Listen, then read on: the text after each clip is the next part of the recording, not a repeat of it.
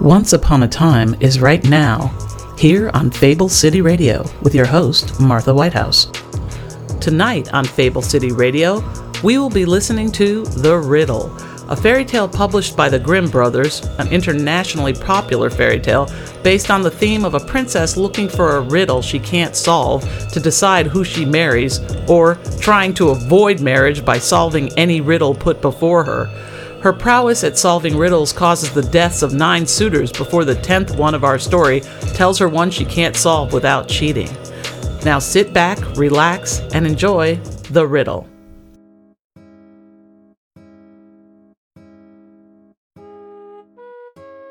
Once upon a time, there was a prince who decided that he needed to travel. He was desperately tired of staying at home in his father's palace, so he decided to set off on a long journey to pursue his own fortune, taking with him only one faithful servant. The two had traveled far, and the way had been hard. After a particularly difficult passage through a dark forest in freezing temperatures, the prince despaired of passing even one more night in the wilderness. When the two men sat down to rest, they spotted a young girl making her way through the wood. The prince approached her, saying, Do you live nearby? We are in need of a place to stay. The girl hesitated before saying, I live very close to these woods. The prince sighed with relief. Might I impose on your family to allow myself and my servant to spend the night in your home? I fear that we will freeze to death on this bitter night. I suppose you had better come with me, but I must warn you that my mother is a practitioner of very dark arts. Do not eat or drink anything while you are within her walls if you value your life. You will both be all right as long as you accept nothing from my mother. The prince and his manservant followed the young woman to her home, and they stepped inside and found themselves in a small parlor and were grateful for the warmth of the room. In the corner sat an old woman who had the ill favored appearance of a witch. I'll have to watch out for this old crone, thought the prince, and he gave a knowing nod to his servant.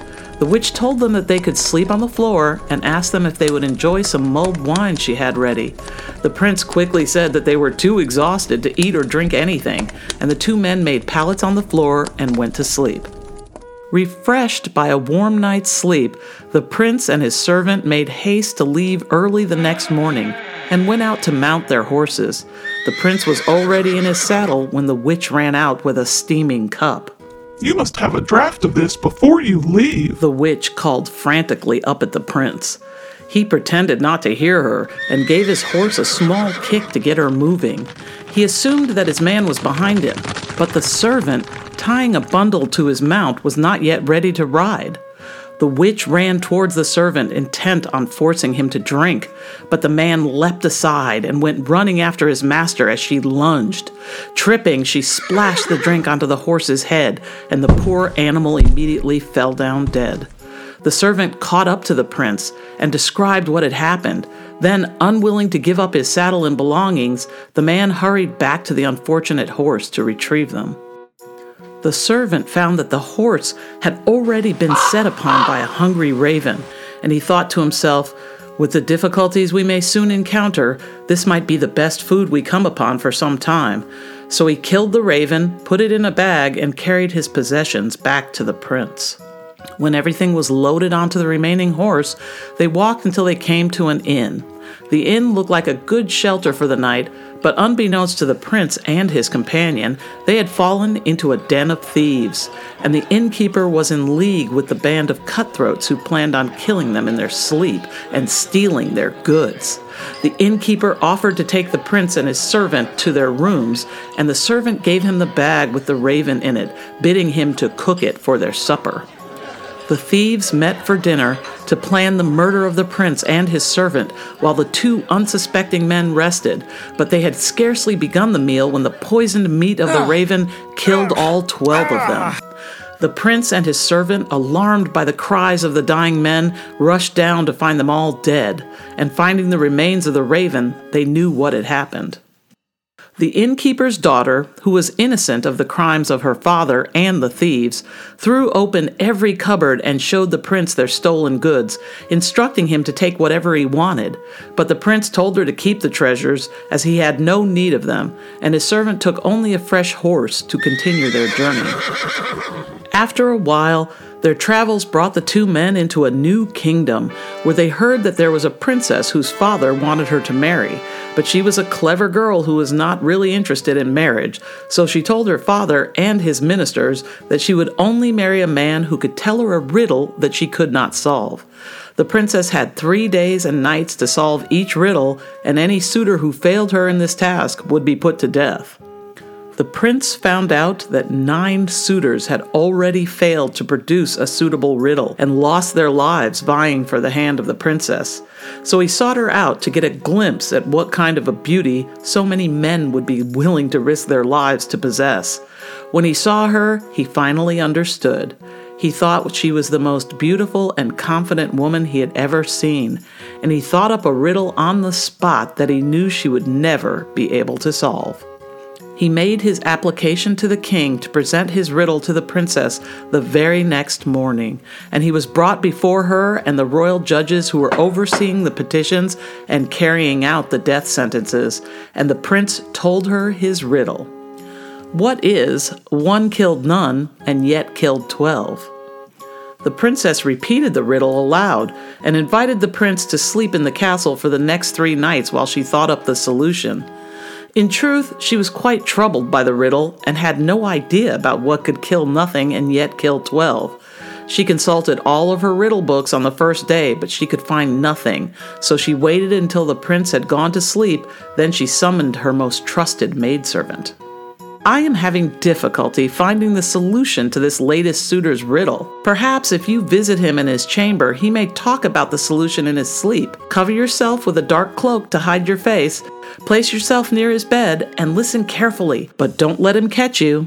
The maid waited until she thought the prince was deeply asleep and went to his room. But the prince, who was suspicious that the princess might try to cheat at her difficult task, had switched rooms with his servant. While the prince slept peacefully in another room, the maid approached the bed, occupied by the servant, listening for anything he might say to help solve the riddle. All of a sudden, the servant sat up in the prince's bed and grabbed the maid. She tore herself out of his arms, but he held onto her cloak as she ran away. The princess spent another unsuccessful day trying to figure out the riddle. When night fell, she sent a different maid to the prince's room. But once again, the prince's servant was ready for her and thwarted her plans. On the third night, the prince thought he was safe from further interference and he returned to his room. But after he went to bed, the princess decided to go to his room on her own, wrapped in her favorite dark gray cloak.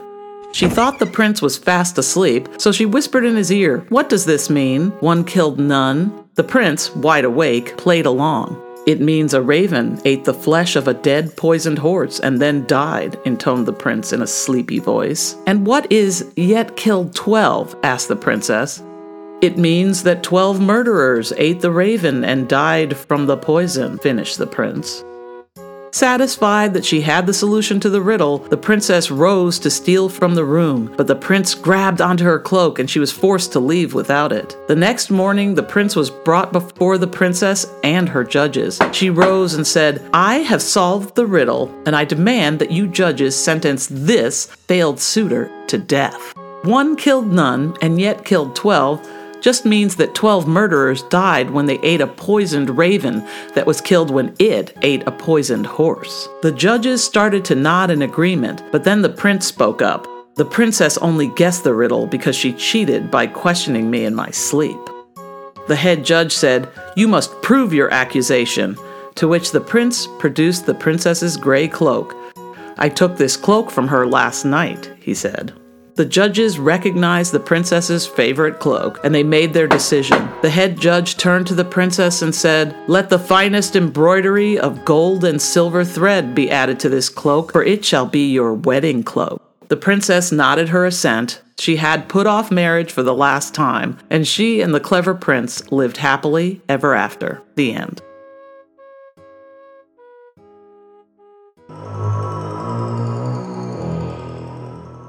I hope you enjoyed my version of The Riddle. Fairy tales that share the theme of the riddle have been very popular around the world. Other versions include Biende, an Italian fairy tale, The Princess Who Wanted to Solve Riddles from Russia, Three Killed Flory, Flory Killed Ten, an African American folk tale, and Three Shining Stones from Mexico. There are a number of others as well. This story brings several things to mind for me. One is that the princess in the story is described as very learned.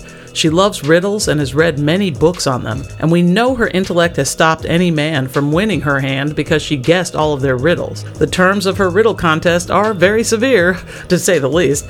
If you're a suitor and you can't stump her, she kills you. Yikes. The story describes her as an incomparable beauty, but if I were a potential suitor, I don't think that would be enough for me to gamble my life on.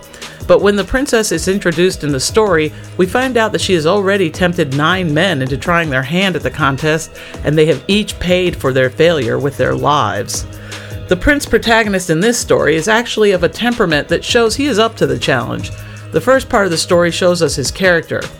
He first leaves home to seek his fortune with one brave servant to help him along the way. He shows that he is willing to take risks right from the start. When he encounters the witch's house, he hears the girl's warning, but he shows no fear at the prospect of staying in the dangerous house. I haven't spoken much on this show about the roles of witches in fairy tales, so I think I'll take a moment to do that right now. For me, witches are the X factor in fairy tales, alternately cruel and benevolent, and sometimes just capriciously fickle in their behavior. Some are bent only on murder and mayhem, like the witch in Hansel and Gretel, and others actually help the protagonist in the story, like the witch in the Russian fairy tale Vasilisa the Fair. But it's important to note that even when a witch is helpful in a story, they're often unpredictable. The witch named Baba Yaga in the Vasilisa story both offers help and threatens to eat Vasilisa when she is forced to ask the witch for help. I think the witch in a fairy tale represents the unpredictability of life. As these stories were first shared among peasant peoples, it's easy to imagine that the uncertainty of their precarious lives was always a troubling thing to them. Personifying that uncertainty in a single character is great shorthand. Human beings never know when illness, bad weather, death, and other calamities will strike. A storm might bring the help of irrigation to a farmer's field, or it might bring hailstones that crush all of his crops. Witches and fairy tales are like that. You never really know what their appearance bodes until the story works itself out. Now, back to the prince and princess in our story. The prince further proves that he is the right person to enter the princess's contest when he passes up the innkeeper's daughter's offer of the stolen riches held by the thieves. He is honest and doesn't want ill gotten gain. He won't put up with cheating, which fits in nicely with how he handles the princess's desperate cheating to find the answer to his riddle when logic and research fail her. It goes without saying that the princess in our story, as a clever and intelligent woman, will only settle for a man who can keep up with her intellectually. Hence her choice of the riddle test. She's not testing her suitor's strength, only their cleverness. The prince finds his fortune because he uses his travel adventures to create a fresh riddle that no one could solve except for someone who had also lived his same experiences. To me, his riddle is really like a resume he uses to land the position of royal husband. It speaks to his experience and qualifications for the job. It's a great resume, and he claims his position by using it. The original story doesn't say whether or not the princess is actually happy with the marriage arrangement, but I get the general impression that there's no one else who might make her a good match, so we'll just hope everything worked out, especially after, you know, nine other guys had to lose their lives while she was deciding. That's it for now. Remember, when you apply yourself to any new endeavor, lead with your own life experiences and you'll probably be successful. And meet me again soon for another story in Fable City Radio.